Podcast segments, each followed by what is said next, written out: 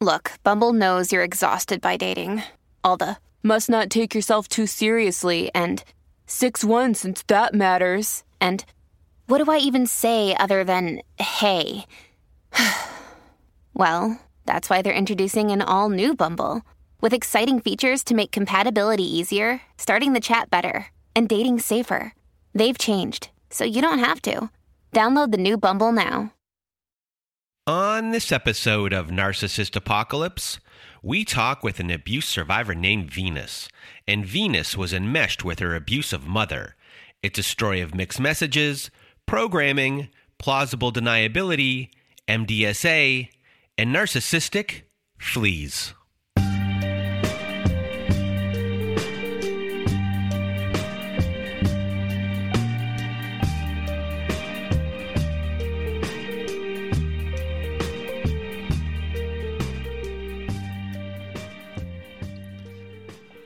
Welcome to Narcissist Apocalypse, everyone.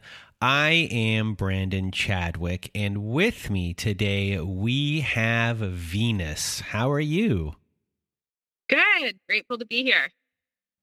Well, thank you for being here, Venus. And if you want to be a guest like Venus is today, please do go to our website at narcissistapocalypse.com. Top of the page, there's a button that says guest form. When you click on that button, it takes you to our guest form page. There, you can read all of our instructions and either send us an email at narcissistapocalypse at gmail.com or fill out our guest form and press the submit button. And please do send it in the format that we ask for. So, today we are going to hear Venus's story in a big content warning for this episode. We discuss mother daughter sexual assault in this episode and child sexual assault in this episode. There is a brief mention of physical abuse as well as animal abuse in this episode. So, a big content warning on that. And also, this episode with Venus changed our show in relation to our guest form and intake and there are now more warnings on our guest form in our intake form when you go to our website at narcissistapocalypse.com and that is because of trauma. And as far as trauma goes, this show is not a trauma informed process that we go through. It is not a trauma informed process, and we ask people to dive right into their trauma. And some people think that they are ready to do so when they actually aren't ready for it at all. And when Venus was going through our process, it was about six months ago. She was writing out her story. And within that time, she ended up having a seizure. So, for everyone who is going through this process, we always ask you to ask your therapist, consult with someone, have someone to talk to after you start taking notes so for everyone going through this process now we we now ask you to consult with uh, your therapist first and to have someone to talk to after you start taking your notes. So when it comes to venus after this six months uh, venus contacted me again and she still wanted to be on the show because she just really wanted to help validate and educate everyone in her community with her story. So a big big big big thank you to venus uh, for being here. And now i'm going to get out of my way and your way. Venus the floor is now yours yeah, thank you, uh, first of all, for having me and um, being patient because I needed to wait six months until I was cleared after having the seizure. Um, but I have been cleared and I am ready to tell my story. Uh, my story is about being raised in what I call a cult, uh, the cult of my mother's narcissism and rage. Um, and it's also about how until I was 28, I really took the bait. I fell for the cult. I was in the cult completely brainwashed um, and how therapy in my late 20s uh, was able to slowly pull myself out of the cult and now i am completely out of it and my life is completely different for the better. So a little backstory um, my mom is the main narcissist in my life who has a victim mentality. She also has intense rage fits tantrums, I would say that's a big part of my trauma story, how she used her rage as a manipulation. Um, she would use projection and shame to manipulate as well. And plausible deniability is a big part of my story. It's a big part of how she used not just myself, but my entire family. Um, she's also an alcoholic and she struggles with an eating disorder, um, lots of black and white thinking. She was also raised in a maternal narc family, um, as was my dad. I'll get to in a second. Um, and she did have childhood abuse. Uh, she was neglected from as, as far as I can tell from the stories. Um, and I believe that my mom is stuck at two different ages. The first being when she was three years old and molested, and the second being when she was 14 and her grandmother, my great grandmother, was murdered and raped. Um, and my mom can revert to those two ages, both three and 14, at any moment's time. My dad, uh, who is still with my mom, also came from a maternal narc family. Uh, and he lived with his mother, his parent, until he moved out to marry my mom. So he's never not been under the control of a maternal narcissist. A little more backstory that I think is important. Uh, my mom is white and blonde and blue eyed. She was very thin growing up. Uh, my dad is Mexican and short and a little stockier. Um, not super dark, but definitely dark, has dark hair. Um, and racism is a piece that has a theme all the way throughout my story as well, which is why I think that those hierarchies are really important to understand. In my family, men are scapegoated. There's a huge gender role that goes on in my narcissistic family roles. Uh, they are consistently told that they need the women and are completely helpless on their own. This starts, you know, from birth pretty much. Um, and then it manifests itself, and the men um, become enablers. They serve the female narc, uh, but they simultaneously get taken care of financially. And they're kind of, I would say they fall somewhere between like a lost child and a scapegoat, if you know your your narcissistic family roles well. Um, the women are either vying to be the lead narcissist or they're serving the lead narcissist, which is what I did uh, up until my late 20s. Uh, you give everything to the narcissist or the family your emotions, your time, money, planning, elaborate gifts and parties, constant attention, validation, all of that. And you're supposed to be waiting in line to become the lead narcissist, to be to have that role. That's kind of like the gift that you get at the end of of taking all this abuse. And because of that family role, women in the in my family take on all of the other narc family roles. So you're the flying monkey, you're the caretaker, mascot, the golden child. And that was definitely my role.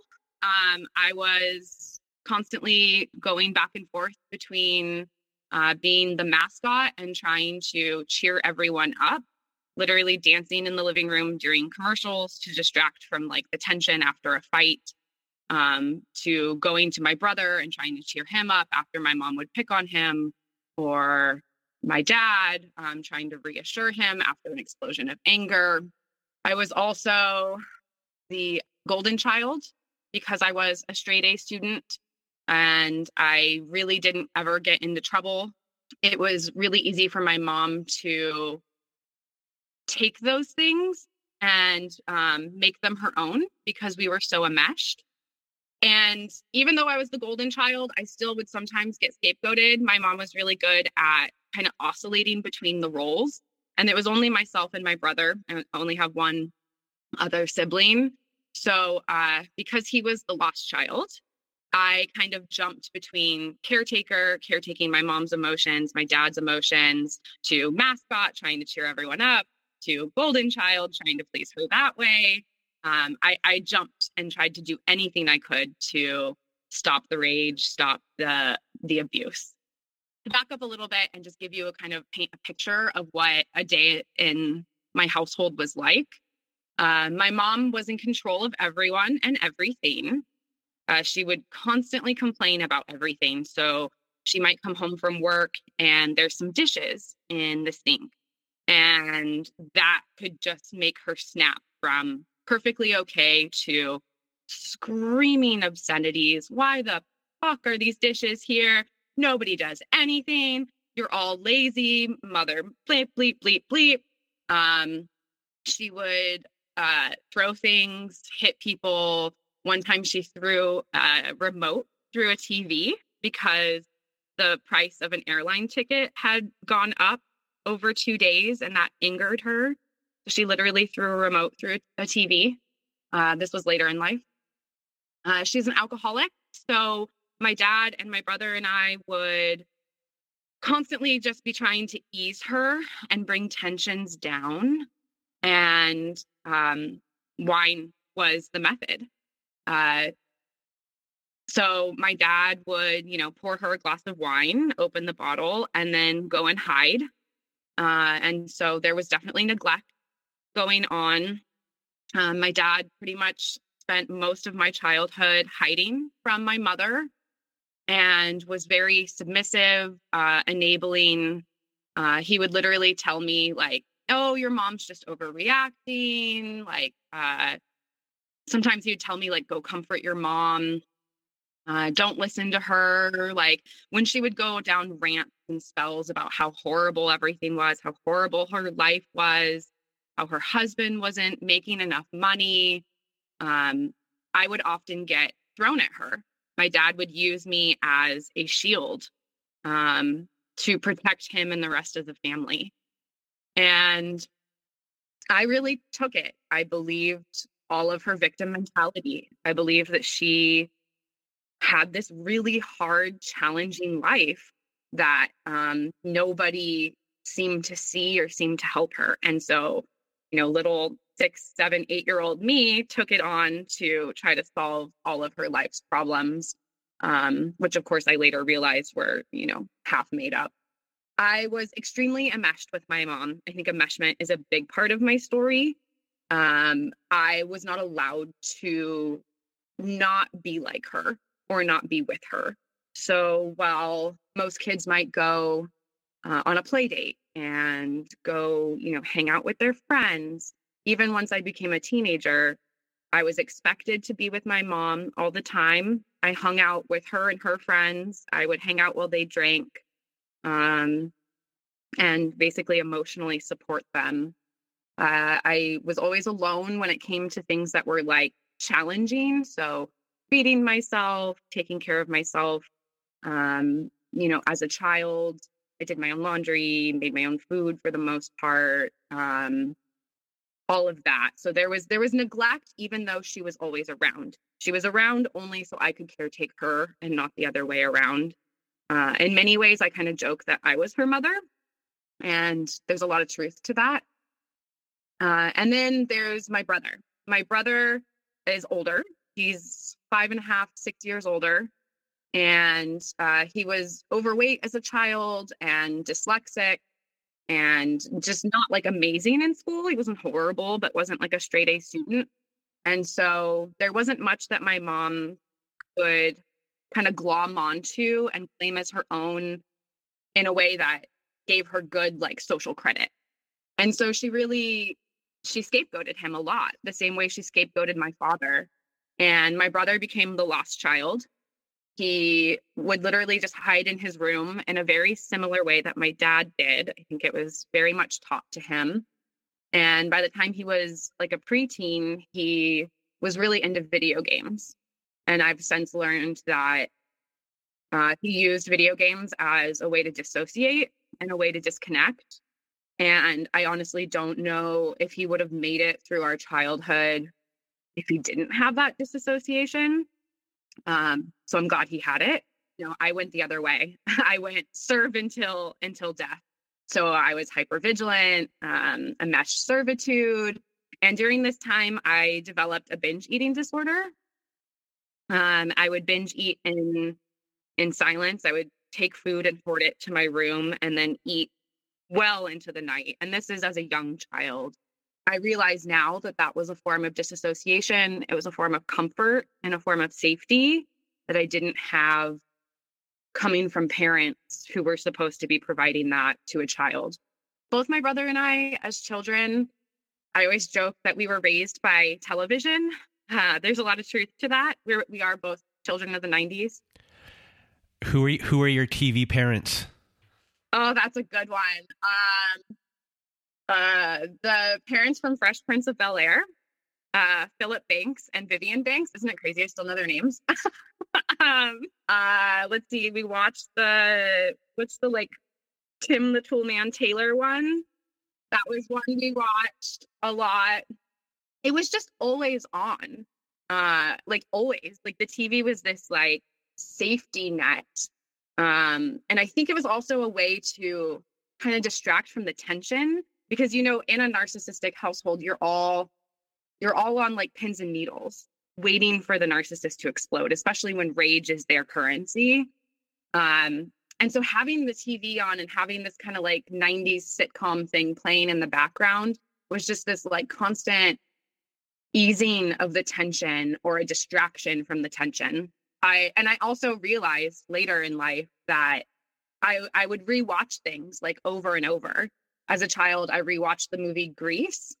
Like on repeat. Just I would ha- put it the VHS in. I'm going to date myself with the VHS and um, watch it rewind it as soon as it was over, watch it again for hours and hours and hours. Because if my mom wasn't home or she was at work, I was pretty much on my own. And I've realized now that that is actually a trauma response because watching the same thing um, provides safety and knowing what's coming. You know the storyline, you know the characters, there's no surprises, there's no narcissist that's going to explode in rage at you. Um, and so that was something that both my brother and I did for a long time. And while it was a comfort, it also provided some really strange narratives for me. Um, I definitely got sold into the storyline of a man coming to rescue the woman. And I would literally like use disassociation and escapism as a child and daydream about that um, when I was younger, sometimes it would be, you know, not a romantic thing because I wasn't there yet. Um, but as I got older, I would daydream about, you know, some man or some mystery person coming and rescuing me. Um, and of course, at the time, I didn't quite understand what I was even being rescued from because I was still believing my mom's stories. I was still believing that she was the victim. But it was an interesting tool that both helped and later on in my life hindered. So I guess the way that it makes the most sense for me to tell kind of the story of my childhood is to break it up into the different types of abuse um, rather than going chronologically. Because this was the way that I have lived since I was in the womb, it's hard for me to, to stay chronological. So I'm going to go through different types of abuse instead. Um, the first being extreme enmeshment, because I think it's a big piece of um, my mom and I's relationship. So, like I had said before, um, I wasn't really allowed to be left alone, even when I was, you know, 12, 13, kind of coming of age and wanting to be in my own room, listening to music and watching MTV and all that kind of stuff. Um, my mom would follow me in the room and like force me out. Um, I wasn't allowed to, you know, use the bathroom without her coming in. And all of this was used as a manipulation. It was all used so that she could basically have coercive control over my life, which she absolutely had.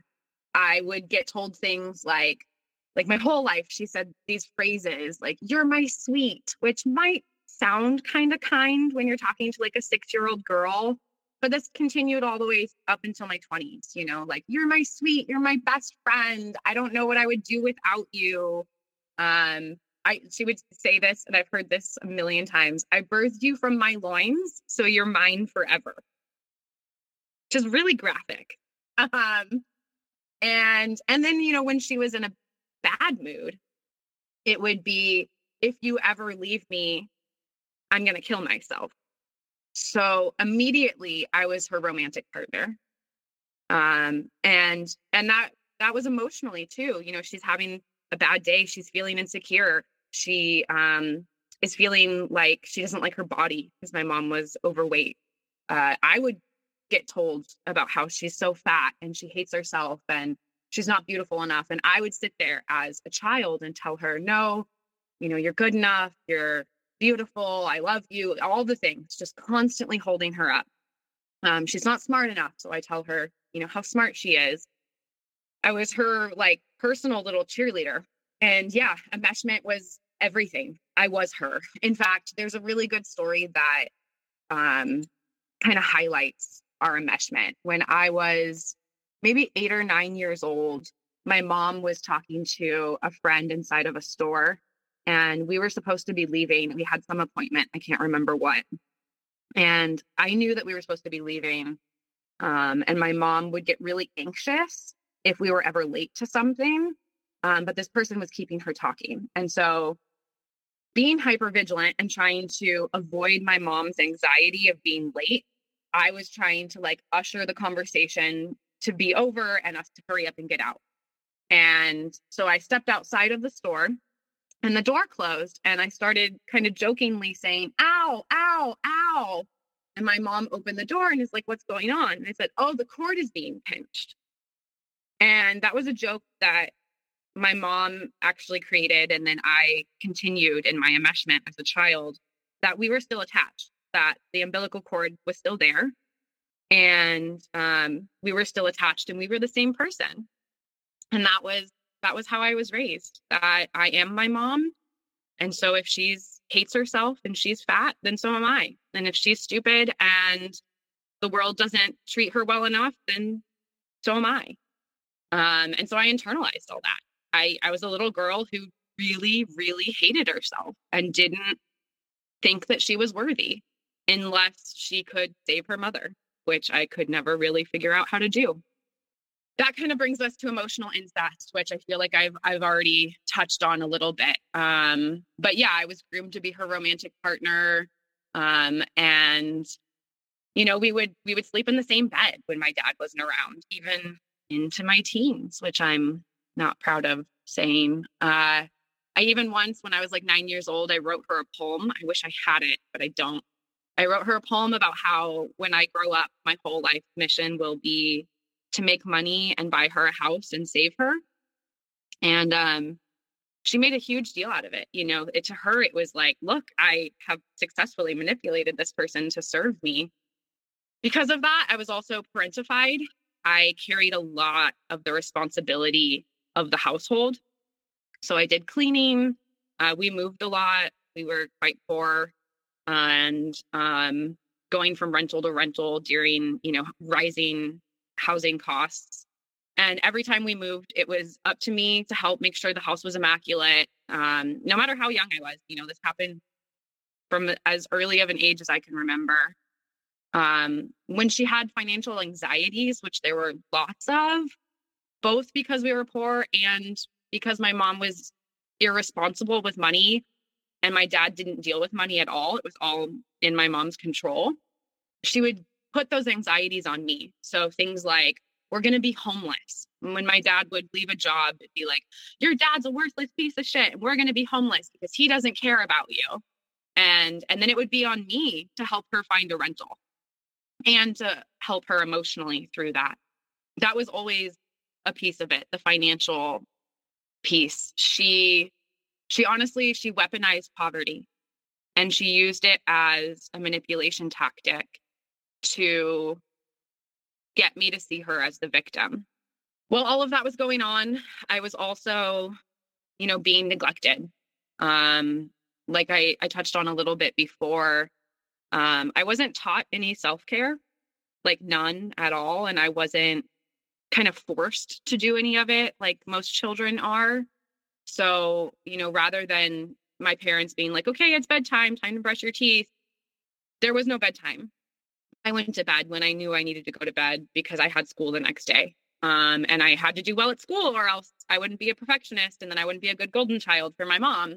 We were always told, you know, like buck up. That was a phrase a lot. You you're sad about something, uh, something's going wrong in your life. Buck up, get over it. Uh, you got the same clothes to get glad in as you done got mad in. I got told that one a lot. Um, and then we were mocked, both, you know, my myself and my brother, um, for anything and everything. So, you know, I wouldn't bathe because I was a child and no one was teaching me to. And then I would be mocked for being dirty. Uh, my family would call me cochina, which means like dirty little girl. And it actually has connotations of dirty with within like a sexual context. Um, which isn't necessarily how they meant it, but I think is an interesting piece as well. You know, if I asked for something, I needed new school clothes or binders for school or whatever, um, then I was a princess. Anything I needed, automatically, princess. Oh, princess wants this. Constantly mocked. Um, everyone could be made fun of in my family by my mom, and everybody else would kind of participate in order to be on, you know, on the offense and not be the one who's getting attacked. Um, but if anyone ever said anything to my mom, she would explode in anger, um, flipping out, screaming, leaving sometimes for a day or two, telling us she's going to leave the family, she's going to commit suicide. It was always a threat. It was always, um, I'm not going to be here. And then what the fuck are you losers going to do? That was always the sentiment. And, you know, as children, I, as a child, I internalized that. Um, so verbal abuse, that's the category. That's, that was big in our family. And it was something that we all kind of jumped in on unknowingly, you know, for my brother and I, and my dad, unfortunately, knowingly as an adult. So I just wanted to point out how a lot of this abuse is invisible to the outside world. And we're going to mention that you did endure physical abuse at, at, a very young age, but most of what you are dealing with can be viewed as invisible. You know, this is your normal. And by the age of 10, all of these mixed messages are locked in here, and your programming has been set. So, how are you acting outside the home at school and things like that? and I was really good at masking um, because I think I knew internally that it would be worse for me if I if I told truth. Um, I just masked. I just tried to be. I was a people pleaser. I just tried to please the teacher. Oh, the teacher doesn't want to hear about family abuse. Okay, fine. I'll be the straight A student, and I'll get my tiny little bit of love and attention and validation from that teacher for a minute and those crumbs were what like kept me alive and it it was definitely a big part of why I was a perfectionist. Um, and you know, there's there's some more pieces of that that you know when you're talking about the programming by 10 honestly i think i was fully programmed by five um, and uh, one piece of that is because of physical abuse so when i was very young my mom was physically abusive it it definitely stopped or at least slowed once I became old enough to understand how wrong it was and verbalize it. And once I became big enough to fight back because I am taller than my mom and was always tall young. Um, but when I was little, spanking was my mom's big thing. Um, she would she would even brag about it to people like you know we'd be in a place in public and i would be quote unquote acting up just being a toddler really. And she would start counting to 3 and sometimes she'd do it verbally sometimes it would just be with her hands. And i knew that um, if she got to 3 i would be picked up by the arm dragged to the bathroom pants pulled down and spanked uh, and this happened a lot when I was really little. Some of it I remember, some of it I know from stories because my mom actually doesn't think that spanking is bad. She has no concept of that being abuse. Um, and it got to the point where that was so instilled in me, that physical fear, that, you know, all she would have to do is count. By the time I was six or seven, she started counting. I just stopped immediately, all emotions off, disassociate, just serve her it's not worth it. Uh, a couple times that I didn't do that when I was older, I, it you know it still happened. She had when I think I was nine or so, I took a pair of socks off of her dresser because we we shared socks, and I lied about it. You know, heaven forbid, nine year old girl in an abusive household lies, and she got so angry that she had my father hit me with a belt, and I remember my father not wanting to do it, and that was part of her coercive control over him too. So yeah the physical abuse was a big part of kind of instilling that programming.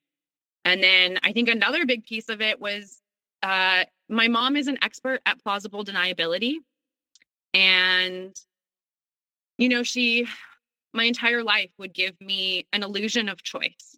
So you know here's option a here's option b and then she would explain to me what those options would look like and you know in a healthy relationship, that could be okay. That could be an adult giving advice to a child.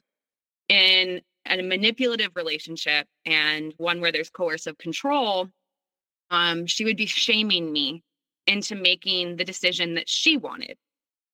And then, because I had quote unquote made the decision, um, no matter what the outcome was, I got to carry all of the responsibility of the decision. And so um, then if something didn't go right with what I had chosen, I could be mocked or blamed and bullied, and, and the consequences were on me.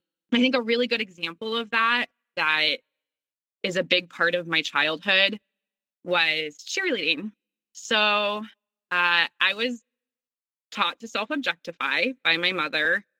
And I, when I was like six years old, I believe, I wanted to join a dance class. I had taken a gymnastics class and I loved it. And my mom wanted me to do cheerleading instead. And I, you know, chose what she wanted for safety. Uh, she had been jealous of her sister, who apparently was thinner and um, more beautiful in high school and was a cheerleader.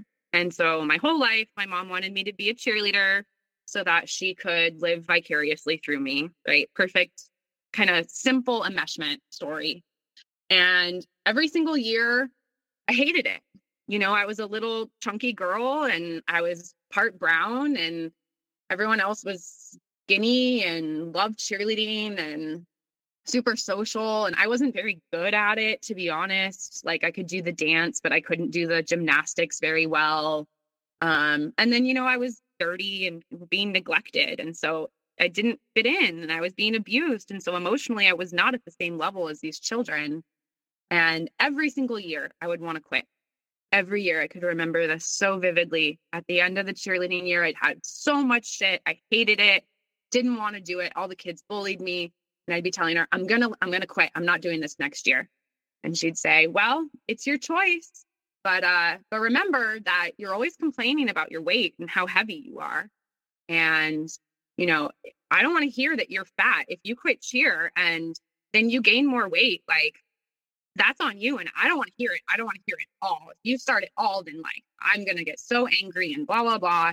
And then she'd be, you know, a couple of days later, well, you're certainly not gonna lose weight if you quit cheerleading. I mean, are you gonna start soccer or something?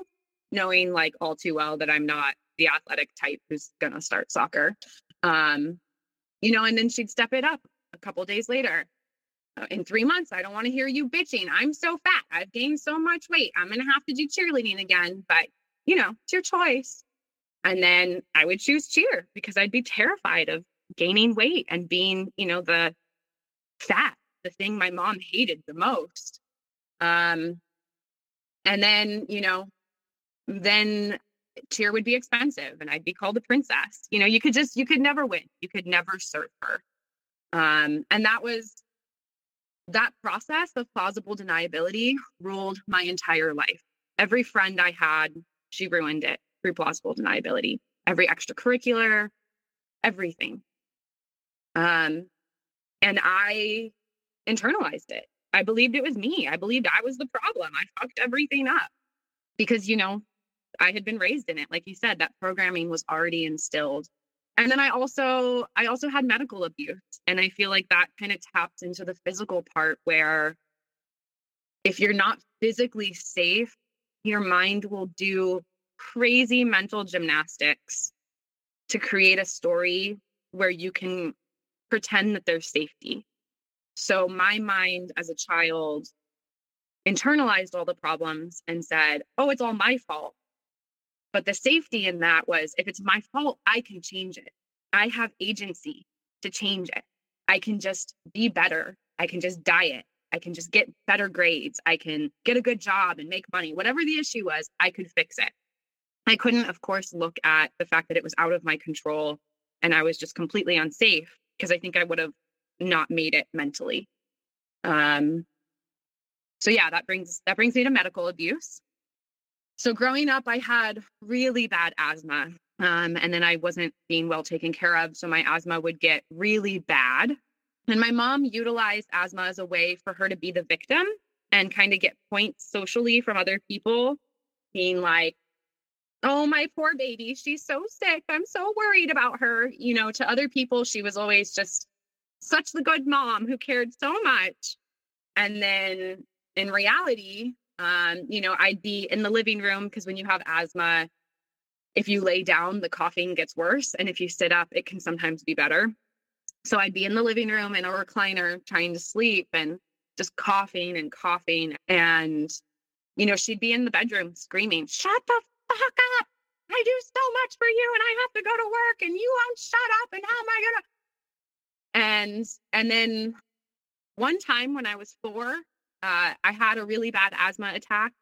I only remember parts of this. And somehow, supposedly as a four year old, I got a hold of my asthma medication, which I can remember was on top of the refrigerator. And I still question how I got a hold of it, like whether or not someone gave it to me um, or even opened it, because you know it had the child-proof locks, and I'm I'm 34 now, and I still struggle with the child-proof locks. So I don't know how I did it at four, but supposedly I did, and um, I drank the whole bottle, and I almost OD'd.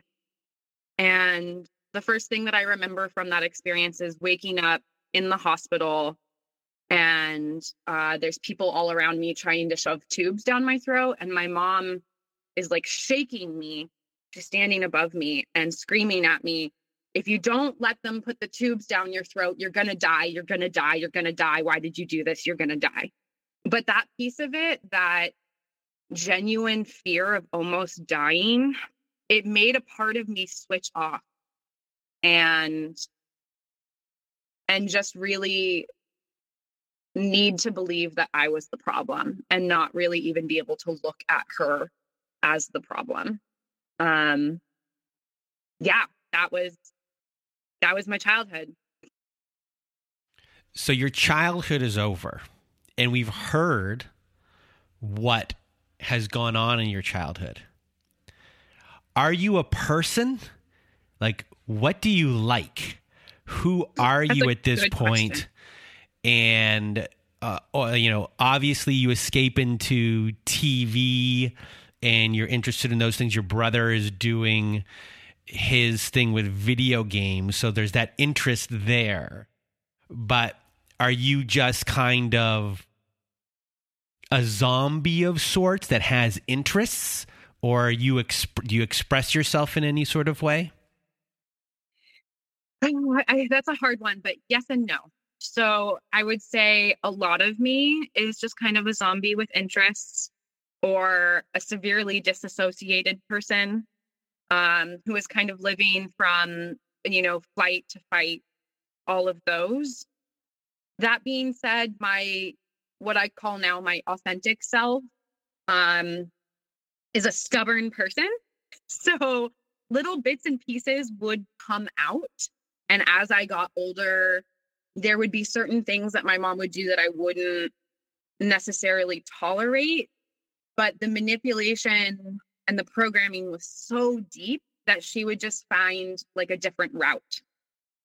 Um, and the one piece of me that I would say was was truly myself is that I started to get really into like social justice and for lack of a better word like politics and because I had believed my mom's like victim mentality and believed that poverty was such a big part of why she was the way she was.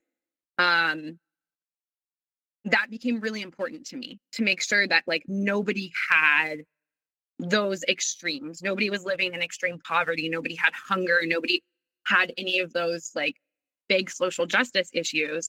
And so that became really big to me. And it kind of, you know, it goes back to that concept of like, I needed to find something that I thought I could control in order to feel safe. That little part of myself was starting to to come out. Um, but I still think it was mostly stuck in programming. Um, I would still do anything that my mother asked at that point. Um, and I still spent way too much time with my mom as a teenager.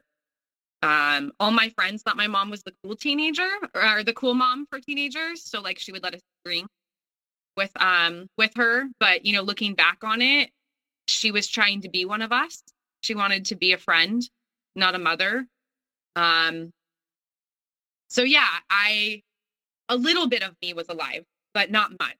And that little bit of me that was alive was very excited to go to college. I subconsciously knew that I needed space from her. And I only went to college maybe like an hour away from my where my parents lived. So it wasn't too much space. Like I, I wasn't allowed to go far away. But it was a little bit. Um and my freshman year of college, I started to find, you know, a little bit of space from her and just a little bit of personal growth. Not even a lot. You know, I was still 18, 19, just the tiniest bit.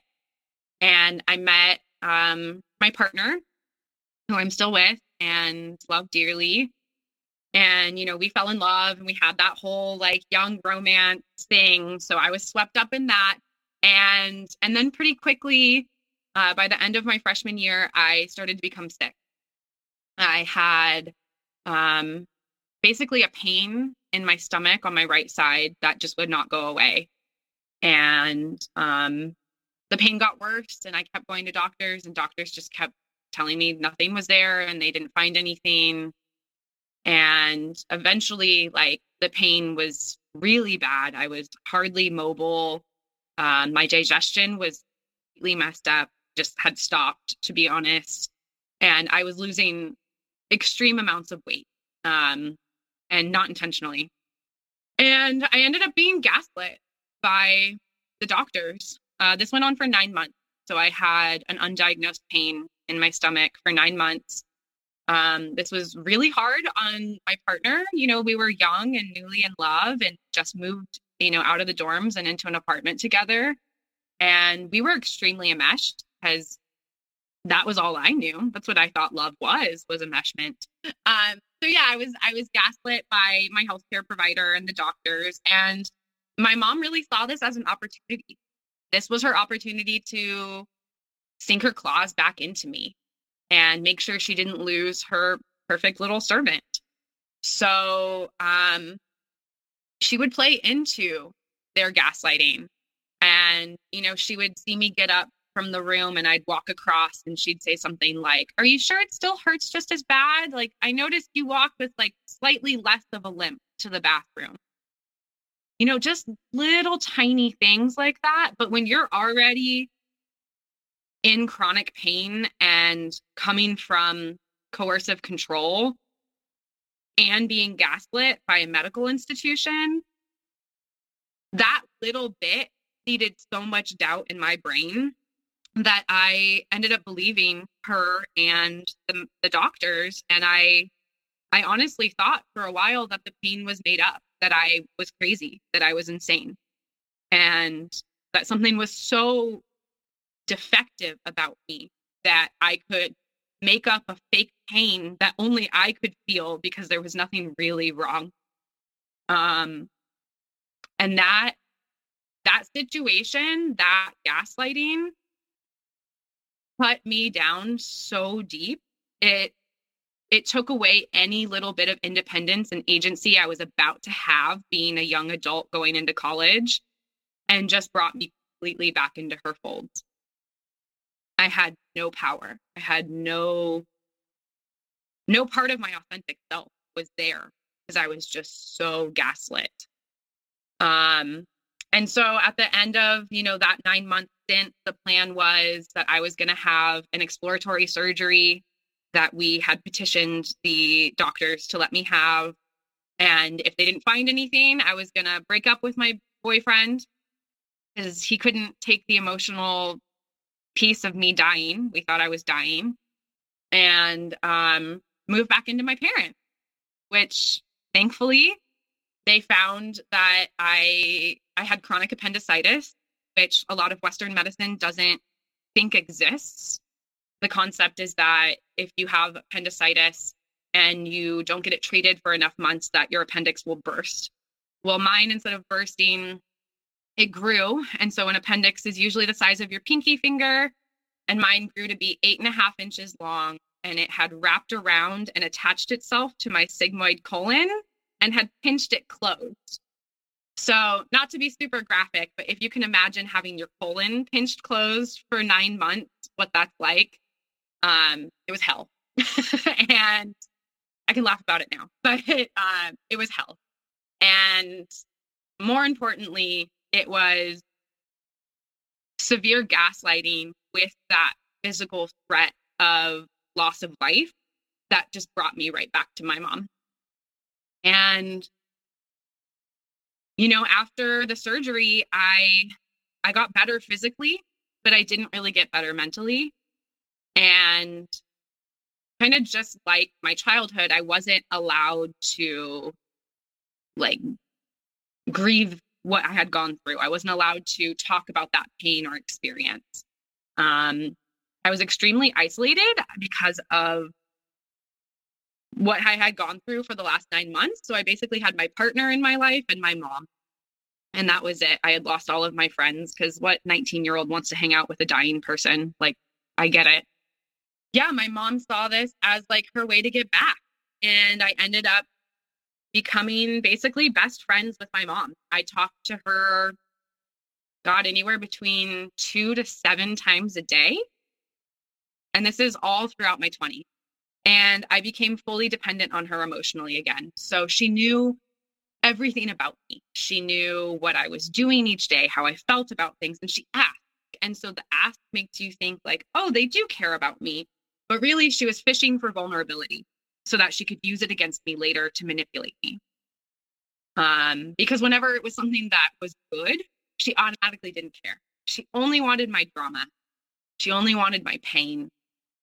Um, and I continued serving her. You know, I threw her very elaborate birthday parties, expensive birthday parties, bought her gifts. I cradled her emotional state. I, you know, she was always complaining about other people in the family. I would be her little flying monkey and go and try to fix them. Um, this is kind of what I call my narcissistic fleas era. And I don't know if that's a term that a lot of people are used to or have heard.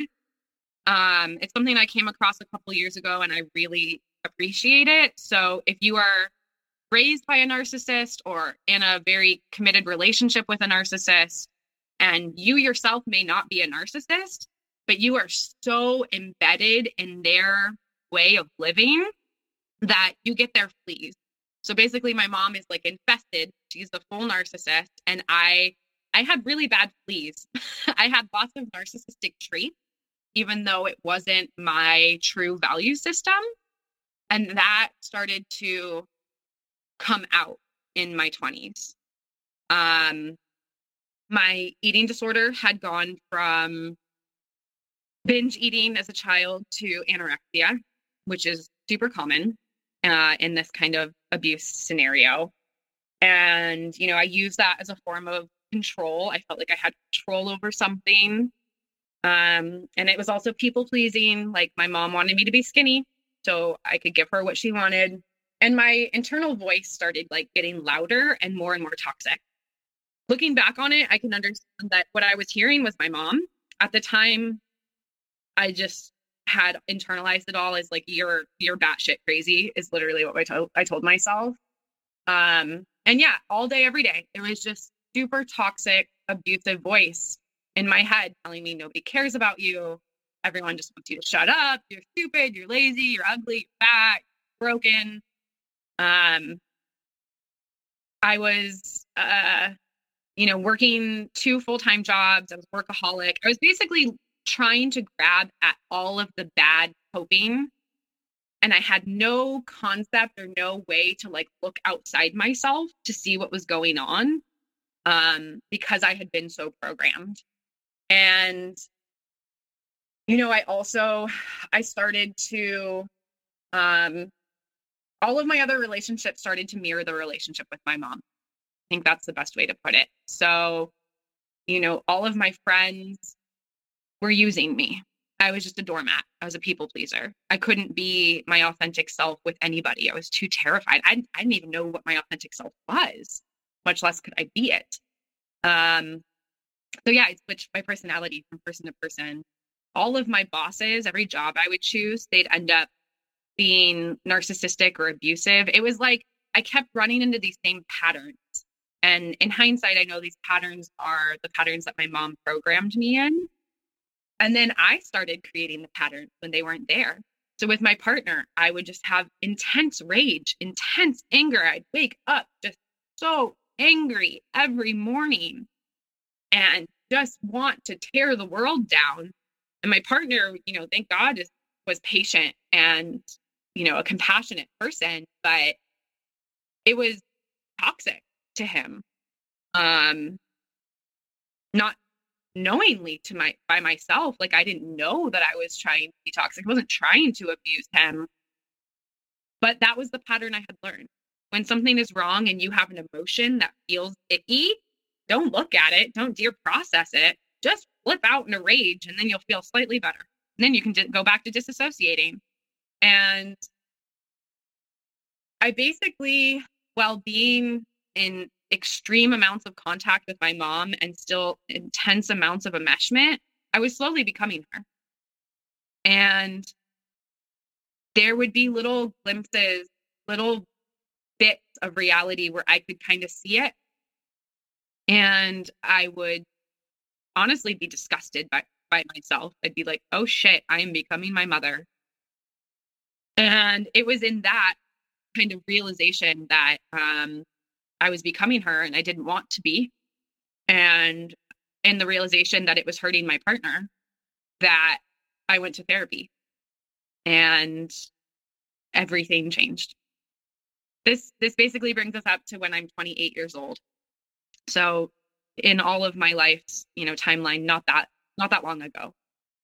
Um, and I went to a therapy that was called feminist therapy because I thought that that was enough of a safety net to like be like, okay, they share the same values, you know, I'll I'll be okay. They won't just call me crazy, you know. Um, and to be honest, my first year of therapy was pretty bad. I didn't have a great therapist. Uh, she misdiagnosed me and she told me that I had borderline personality disorder, which I definitely have, probably have traits of, or I, I had in the past, but it's not an accurate diagnosis. Um, and she told me that my mom had BPD and basically that like I was genetically predetermined to just become. So that really helped kind of solidify all of the bad messaging that I had internalized. And I just turned into like a ball of emotion. That whole year, I was just severely depressed. I was self harming. I had been for years before. I didn't mention that, but I was self harming more than just the eating disorder, severe amounts of rage and anxiety. Um, so, we've been talking about your memories of your life, but it took you a long time to even get to those memories.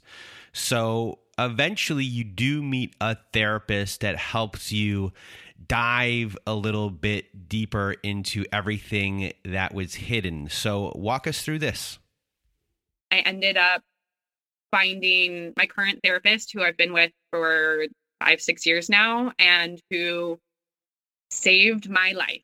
She started by just asking questions, um, but not in the like searching for vulnerability to attack you way in the actual like let me hear about your childhood way and she started to try to explain to me that I was having normal reactions, but to non normal events.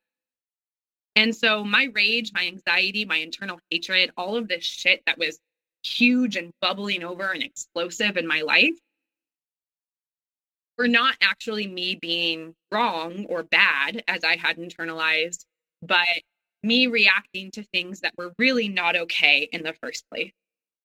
And I was stubborn. I did not want to believe her. I was like, nope, lady, you are wrong. I am crazy. I am defective. It is me. Like, I fought her on that one for probably a couple of years, but I kept coming back because the validation was so soothing. And I don't even think I put that together in those early years of therapy. But in hindsight, I can see that she was the first person that could really validate and normalize what I had gone through. Not what I had gone through, but normalize my reactions to what I had gone through, to clarify. Um, and so she just slowly kept trickling it. And I didn't believe, didn't believe, didn't believe. But at this point, I'm still in full contact with my mom. I'm still talking to her three to seven times a day.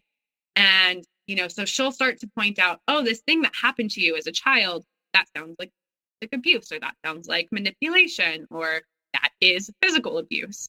And then I have a conversation with my mom later that day, and she does the same thing. She uses plausible deniability, or she uses coercive control, or she triangulates family members, or she brings up something really painful in my past to try to rub it in because I just told her something exciting in my life and I can't have good things if she can't claim them. Eventually I I accepted that my mom was a narcissist, but I still couldn't give up the piece of okay, but then I need to save her. And I would look at it as, well, look, I had all these these I was doing some of these behaviors and look at like I'm making progress and I'm learning about all of this. She can do the same. And so I would even, you know, I signed my mom up for therapy. I found her a therapist in her area. I offered to pay for it. I did all of it. She never went. She never wanted to go, right? They never want to work on themselves. I think that's a huge like differentiating point between somebody who's covered in narcissistic fleas and somebody who's truly has personality disorder and doesn't have a value system that cares about other people. Um, and even still though through all of that i just i wanted to save her. And then i would start to express little bits of it to her. I'd say you know i was feeling i, I feel like i was parentified in my childhood and she would attack me she'd jump down my throat and get really defensive. You're so dramatic. You always make your childhood out to be so hard. You were such a spoiled girl. You were so spoiled blah blah blah all this shit. Um little by little i just started to see it. And while this happened, I started to remember things. Then I could remember, oh, I remember that incident where I took the socks off my mom's dresser and then I got beat with a belt. Oh, I remember that time that my friend and I had a fight and my mom turned it into this whole thing and made me stop being friends with like three other girls so that I had no friends and I had to spend all my time with her. Um, I remember that time that my mom you know, through a remote, through a TV, I started to remember these things. And I started to remember nightmares every night since I've started therapy, but I think it went on before and I just wasn't remembering them. I dream about my mother and I dream about her abusing me. And I dream about being in the emotional state that I was in as a child, being terrified, being alone, um, feeling unloved, feeling unworthy, you know, all these things that abuse does to a child. And tapping into that emotional state really allowed me to start to believe the truths that my therapists were pointing out. Um, because I was feeling it again for the first time. I wasn't just disassociating and shoving it down and then using an eating disorder to cope or using rage to cope. And yeah, I started making lists of her traits and I started checking the boxes every time I'd talk to her, just slowly proving to myself but I still felt this obligation. She's my mother. I have to, have to. Like no contact felt so impossible and honestly mean. Um, and then uh, there was an incident that happened. I was offered a trip to Hawaii. My partner's parents um, had like come into a little bit of money and they said they were going to take the whole family to Hawaii for Christmas. Christmas is a big thing to my mom. Um, she kind of pinpoints out certain holidays. Christmas is the biggest one. And then, you know, pretends that if everything can look great on that holiday, then that means we're a perfect family and it doesn't matter what happens outside of that holiday. And so it was a big deal for me to go to Hawaii. And I actually ended up flying home early from a free trip to Hawaii, missing out on that so that I could spend Christmas with my mother because I knew that she couldn't handle it. And I was still so under her control that coddling her emotions was more important than taking like a free trip of my lifetime. You know, like who gets offered a trip to Hawaii? And to me, Christmas also isn't a big deal. I'm not religious. I was like, we can celebrate a different day, like whatever. Um, but I did it for her. And, you know, she picked me up from the airport and that night she was in a mood. She was pissed off already, I could tell. Uh, she does this lip biting thing where she'll uh, pick at her lip and bite it. And as a child, I learned that when she started to do that, it meant she was anxious and an emotion was building. And I knew I would start to brace. Um, and she was doing that that night. And when we got home, she was mad that my partner had not come home with me from Hawaii. And she was really getting angry and getting more angry. And something stupid set her off. I can't even fully remember something about one of the cats was under the bed where it wasn't supposed to be or something. And she started flipping out, screaming, cursing, racial slurs, uh, all of it. And she picked up one of her cats in anger and she threw it across the room. And I, for the first time, felt what I had felt my entire childhood. And it was in that moment that I was like, oh, this isn't safe and I can't do this.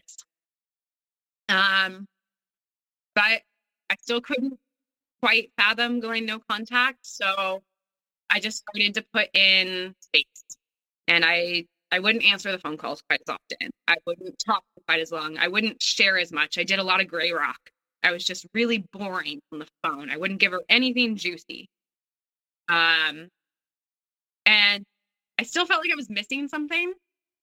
Every every time I talked to my therapist, I'd be like, "Okay, I'm having all these nightmares. I'm remembering all these things. I'm processing all this stuff. I'm working on my behaviors and reactions, but there's something missing. It's just something really big is missing." I was 31, I remembered that my uncle, my mom's brother, uh, had molested me.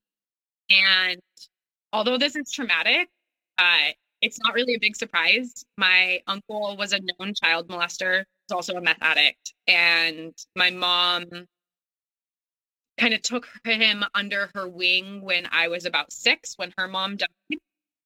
And he was always around me. And I was always told from the time I was six your uncle is a child molester. It's up to you to protect yourself, basically.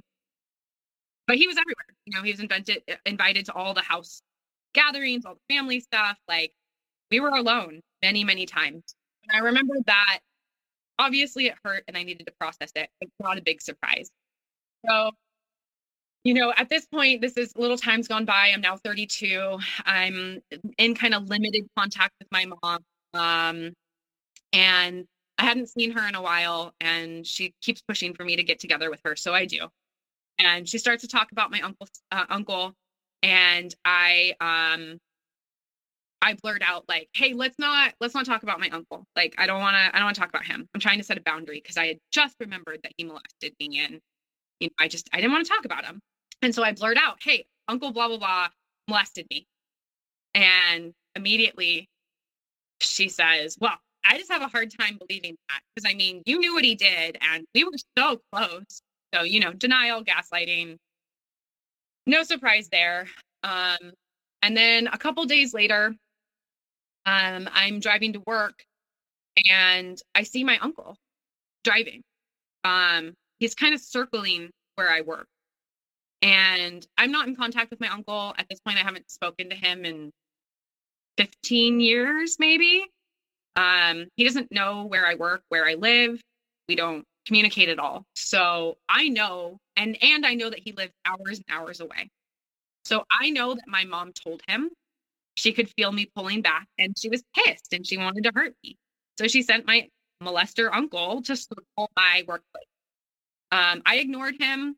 I luckily was working somewhere that actually had security. So I tipped them off just because I didn't know where it was going to go. I didn't know he was still using. Um, and thankfully, like nothing further came of it. But seeing him sent, you know, intense fear throughout my body. This was the first time I had really been embodying all of the emotions and abuse that I had felt and experienced for you know 30 years. And so that same night I go to bed and I I dreamed um it was part dream and it was part memory. I basically remembered that my mom had molested me. And um both my therapist and I believe that I regained memories at this moment because it was when it was no longer safe for me to not remember. For so long, I couldn't look at it without it just completely destroying me. But when my mom had sent my uncle to my workplace, like my body took over. My brain was like, cool, that's cute. You're doing all these mind games. My body was like, no, we're not doing that again. And I had to remember.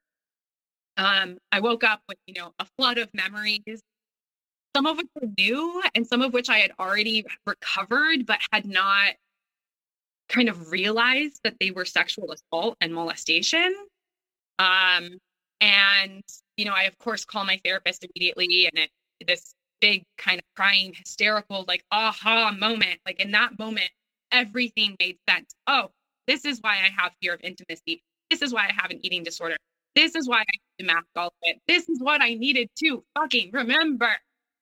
And so at this point, um, I start discovering that there is something called MDSA, and it stands for mother daughter sexual assault. And um, I just start reading other people's testimonies. Basically, I read you know, I read a book about it, but there's not a lot out there on this topic in particular. Um, and where I really found a lot of information was actually the Reddit sub for MDSA, which, if this is something that affects you, I highly recommend it, but I also recommend it with like a thousand trigger warnings. But um, I started kind of consuming that information pretty rapidly um, and I learned the difference between covert and overt sexual assault, which I really did not understand up until this point. So I think the common understanding, or at least what I thought, was that covert abuse was kind of lesser abuse. Um, like it was light abuse, and overt abuse was, you know, the really bad stuff, like rape, for example. Um, what I came to understand is that that's that's not true at all. Um, covert abuse really just means that it was done in a way where there's plausible deniability. And it's very common in mother daughter assault because the mother daughter relationship is already so close, and because we are such a gendered society and there's an assumption of the same gender there um, that a lot of the things that happened to me could be seen as my mom has some kind of plausible deniability. And, you know, I'll get into some stories, I guess, to explain um, without too much graphicness. So, like, for example, uh, when I was like 12 years old, you know, I'm I'm young, but I'm not a child, a, a super young child. I'm a preteen. You know, I should have a little body autonomy and I got a yeast infection, really, really bad. Um, and I'm, I'm talking to my mom about it, and she says, "Okay, well, let me look at it." Didn't think anything about it. Like that was my normal. Um, and then she takes it to the next step. Let me touch it. That's not normal. That's abuse. That's not necessary. She's not a doctor. She didn't need to do that. Um, you know, I wasn't I wasn't allowed to use, and there's like kind of lighter things. I wasn't allowed to use a dressing room alone, even into my 20s. You know, I would be a 27 year old adult and I'm at a thrift store with my mom, and it is just known because I was programmed by her that she comes into the dressing room with me and watches me fully undress. That's normal. Uh, same thing with the bathroom. The door was always open. I was not allowed to lock the bathroom door. Every time I went to the bathroom, mom followed me in. Every time I was using the shower or in the bathtub, mom followed me in. It was almost like when she preferred to have a conversation with me. And looking back on it, I can understand it because it's when I'm the most vulnerable. Um, she would talk to me very explicitly about sexual content from a very young age, um, including what sex was like for with her and my dad. She would talk about it. She would um, talk about masturbation. She'd talk about who she was sexually attracted to or not attracted to and why. Just like way too explicit. You know, starting at the age of maybe four or five, like as far back as I can remember. Because remember, in my mom's mind, I am simultaneously her best friend, her daughter, her romantic partner, and her all at the same time. Um, she would creep up on me when I was a teenager and masturbating. She would try to watch. That's, you know, that's not normal. Uh, she would grab my body. This is my whole life. You know, she'd grab my ass, my boob, my hair, and she would exclaim, like, that's my hip. That's my body. Um, almost like like domestic abuse, almost like an abusive romantic partner.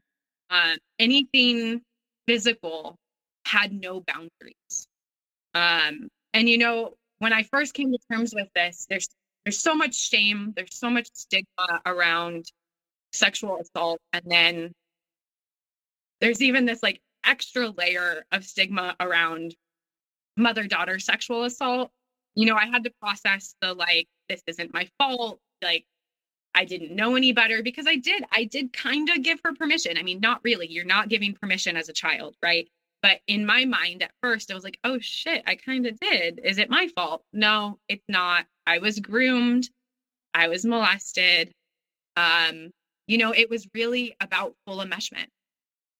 And and I had to remind myself when I was first processing this that sexual assault is not about sex. It's not about pleasure. It's not like my mom was getting off on doing this.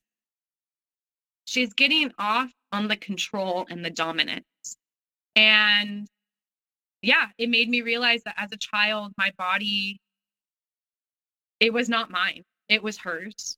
And so I had to create a false narrative in my head to protect myself because I I don't think I would have made it as a child if I really looked at all of this straight on. So after I came to terms with uh, the sexual assault, the MDSA, mother daughter sexual assault, um, I I really put like immense amounts of distance in, and I think you know a lot of people will probably be asking like, why didn't you go no contact at this point? Um, I was honestly terrified of a smear campaign. Uh, I think at this point, I knew that no contact was coming. I just wanted to kind of plan it out so that the least problem came out of it. Um, and I didn't really have like a true plan of what that was going to look like. This brings us up to November of last year or October of last year, 2022. And I I reached out to the podcast and I was like, you know, I want to tell my story. I had been listening to the podcast every time I would start to not believe myself. Um, or I'd start to gaslight myself or be like, oh, it wasn't that bad. My mom, she does love me, maybe. I'd listen to this podcast and then I'd be like, oh yeah, no, I hear my mom in this person's story. Nope. And I could hear it for the other person. So it, it really helped me like accept the abuse I had gone through. So I realized that I wanted to tell my story specifically about MDSA because I, I had not heard anyone talk about that before. And I know it's happened to other people. Um, and then that's when I had the seizure. And uh, when I had the seizure, one, it made me realize that I, I needed to pause on recording the podcast until I could kind of rule out epilepsy and take care of my health, um, which I'm glad to be able to be here now. And more importantly, though, it it just made me realize how physically unsafe I am around her and just how deep these wounds are it kind of made me realize that I wasn't invincible to it. I think I always try to just push, push, push, push. Okay, we're healing. Keep keep going to therapy. Keep pushing. New thing to process. New thing to process. It's almost like I'm trying to rush through the healing process.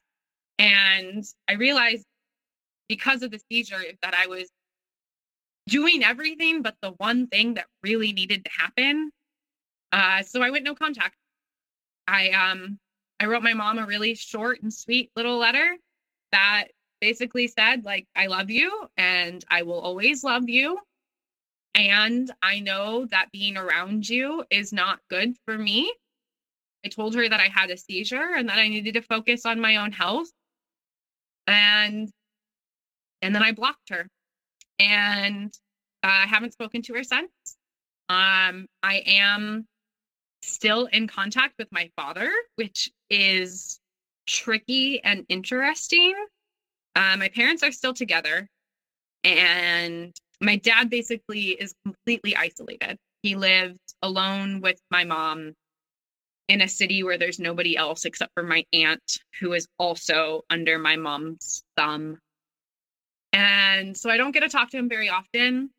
And honestly, when I do, it's a lot of like, how's the weather?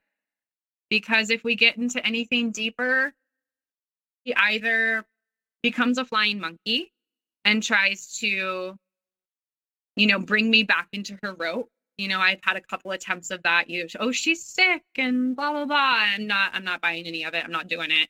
Or he honestly will just kind of like tap out and get quiet. You know, if I talk about anything real, anything that really happened, he's just silent um it's like he can't acknowledge it because then it would make him fall apart and have to leave her. And for him you know he's almost 70 and he has been under the control of a narcissist his entire life. And she runs all of the finances. Like he i don't know how he would survive unless he came to me and i took care of him in which case yet another person is just taking care of him and that's not even really what I want to do. So, you know, I don't really have expectations for my relationship with my father. Um, I don't expect him to ever be a father. He can't. And I still have to mourn that. Um, I'm still grieving that to this day. But at this moment, like real low contact with him is working for other reasons because you know i can then gain information about like my grandparents and and stuff like that um but i wouldn't say that we have much of a relationship which is unfortunate. I do hold out the tiniest bit of hope that she'll die first. And then we'll see. But even in that scenario you know i can't I have to grieve my entire family because both sides of my family have maternal narcissists. Everyone, and I'm the first one to break out of the cult on either side. Um, when I started to break out and when I went no contact, I realized that like I'm really even though I'm in low contact with the rest of my family, I I don't really have a family. They're never going to be able to be there for me and be emotionally supportive and have like a genuine relationship. And, you know, that sucks. It does. I'm not going to lie. But um, I am so grateful that my partner has like stuck it out through all of this trauma healing and I can now, you know, create my own kind of family um, with him and, and our cats and, and all of our plants. Um, and and I'm really, really grateful too that since I've gone no contact, um, it's kind of opened a door for my brother. And I really was in the process of grieving, you know, losing my brother as well. Um, but when I went no contact, he started reaching out a little bit more. And, you know, that's very rare for him because in my family, everything goes through the maternal nerve. So everything goes through my mom. Um, and he actually came with, he has a son and he came and visited me uh, around Thanksgiving last year. And we talked like pretty openly about some heavy stuff. And I shared why I was going no contact. And I, I think it was the first time that I had really laid out on the table like everything I had learned and discovered because I was finally at a place where I could do that without it triggering me. Um, and I don't think I'd ever really been that honest with him because I hadn't been at that place before. And, you know, during the last couple months, he's made some massive breakthroughs. Um, you know, he's he's owned the ways in which he's had narcissistic fleas and kind of continued the patterns. Um, we've talked about like childhood trauma together. We actually had kind of a breakthrough conversation. It was like a four hour like video call where we ended up, you know, just like bawling, like the real ugly kind of crying, snot pouring from your nose, like the kind of healing guttural cry that we all need sometimes. Um, and really like even getting down to the like, oh, when, you know, when I was a teenager, you took sides with mom on this and, and kind of like airing some of the resentments and and calling them out for the triangulation that they were and following the source back and every time realizing that it was always my mom. Um and so you know it's only been it's really only been a few months. And to be honest like i it's going to take time for that trust to continue to build. But i'm so like hopeful for him to have his own healing process in all of this. And, you know, he's even said, like, without you doing this healing process and going no contact, like, I would have never, I would have never done this. I would have never started this work. I would have never started this journey, which I almost even struggle to like fully take in because it feels like too much. But I'm just, I think I'm just so grateful that my breaking of this generational cycle and my no contact has created like just enough of a crack in my mom's cult that my brother can even like envision a path um you know and now it's it's up to him as an adult to to make that path. But you know no contact is great. I'm not gonna lie. I love it and I know for a lot of people, it can be really hard and there's a smear campaign. And I definitely have a smear campaign going on against me. And I just have to not care. And, uh, and not caring has been like the most freeing thing. Um, not caring if the rest of my family thinks that I'm a horrible daughter. Like, I don't care. And I hate to say that it took me remembering the MDSA or the assault to get there, but it did. I needed to remember that piece to kind of like wash myself of or absolve myself of like any attachment to it. And I don't necessarily recommend that for other people. If you can get there earlier, please do. but that's what I needed for myself. Um you know, and I I I have been diagnosed with CPTSD.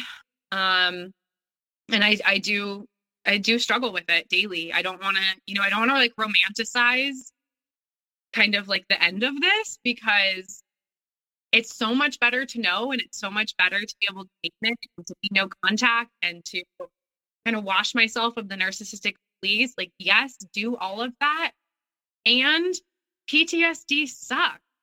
It's hard. Every day I deal with it. Like live in fear. I still have hypervigilance, but I can name these things and I can look at them in reality rather than just internalizing it. And that's huge. You know, I'm probably going to be working on this and processing and grieving and healing for like the rest of my life. Um, you know, not everyone's healing story is that way, but for me, like I I've been being abused since I was in the womb. So I now kind of look at the rest of my life as like discovering out discovering myself and like building out my own identity that isn't tied to her um and that's a way that i can kind of find like some some joy and growth in that and not just be stuck in the like oh i'm going to have ptsd forever um but also like wow i could really for the first time have a little bit of freedom and and that's huge that's huge for me and if you had any words of wisdom for everyone listening, what would it be? Yeah. Um okay, a couple of things. I think the first is around MDSA.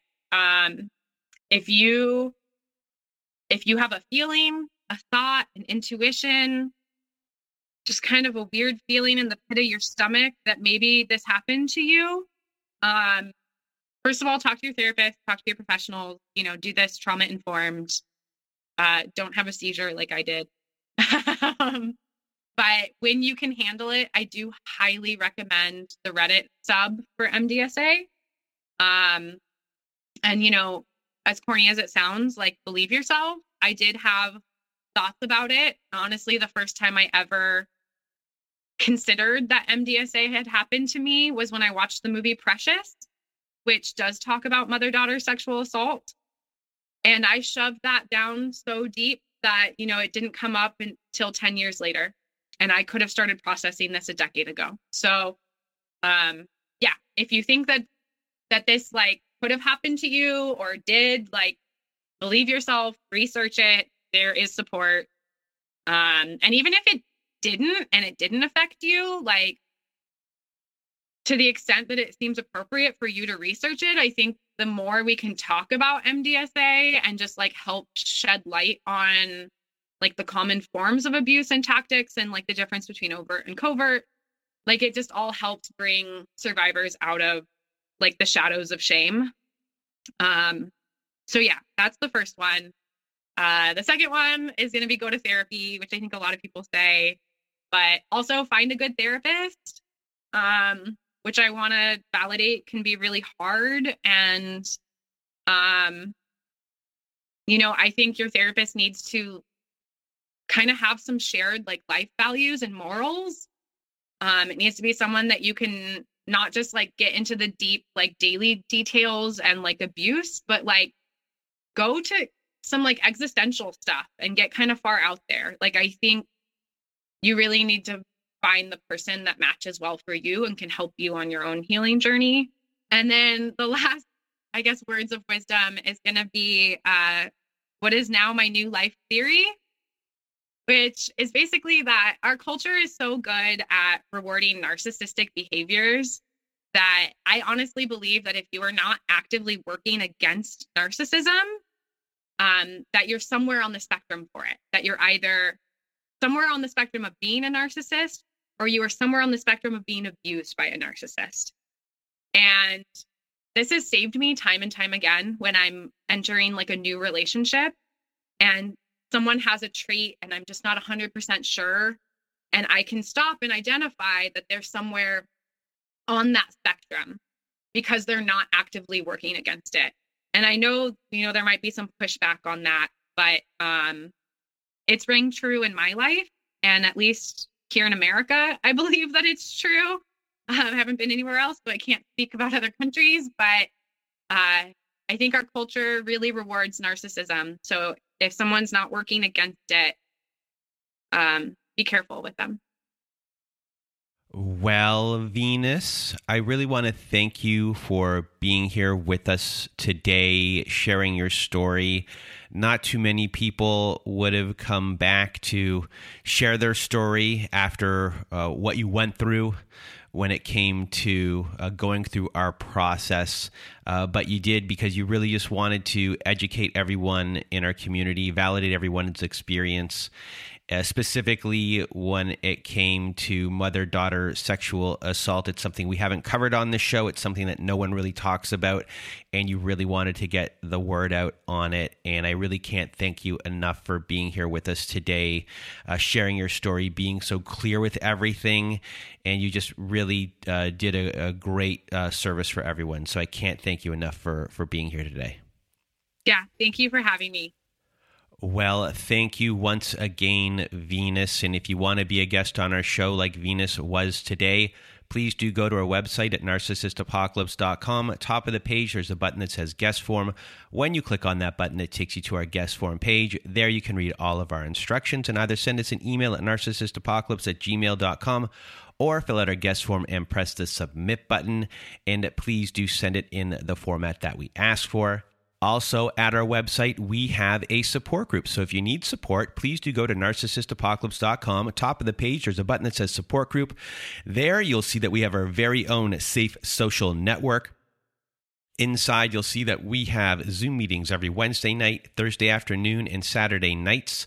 We have forum boards for you to post on to get the validation you need from other survivors just like you, and for you to give validation to survivors just like you, too. And it's just a great group of people in our support group. So join our group today. And if you need even more support, please do visit our friends at domesticshelters.org. At domesticshelters.org, they have articles and resources to help you make sense of what you're going through. They have every phone number, email address, and website address for shelters and agencies, no matter how big or small your town is. Domesticshelters.org has it there for you. And that is it for today's episode. So, for myself and Venus, we hope you have a good night.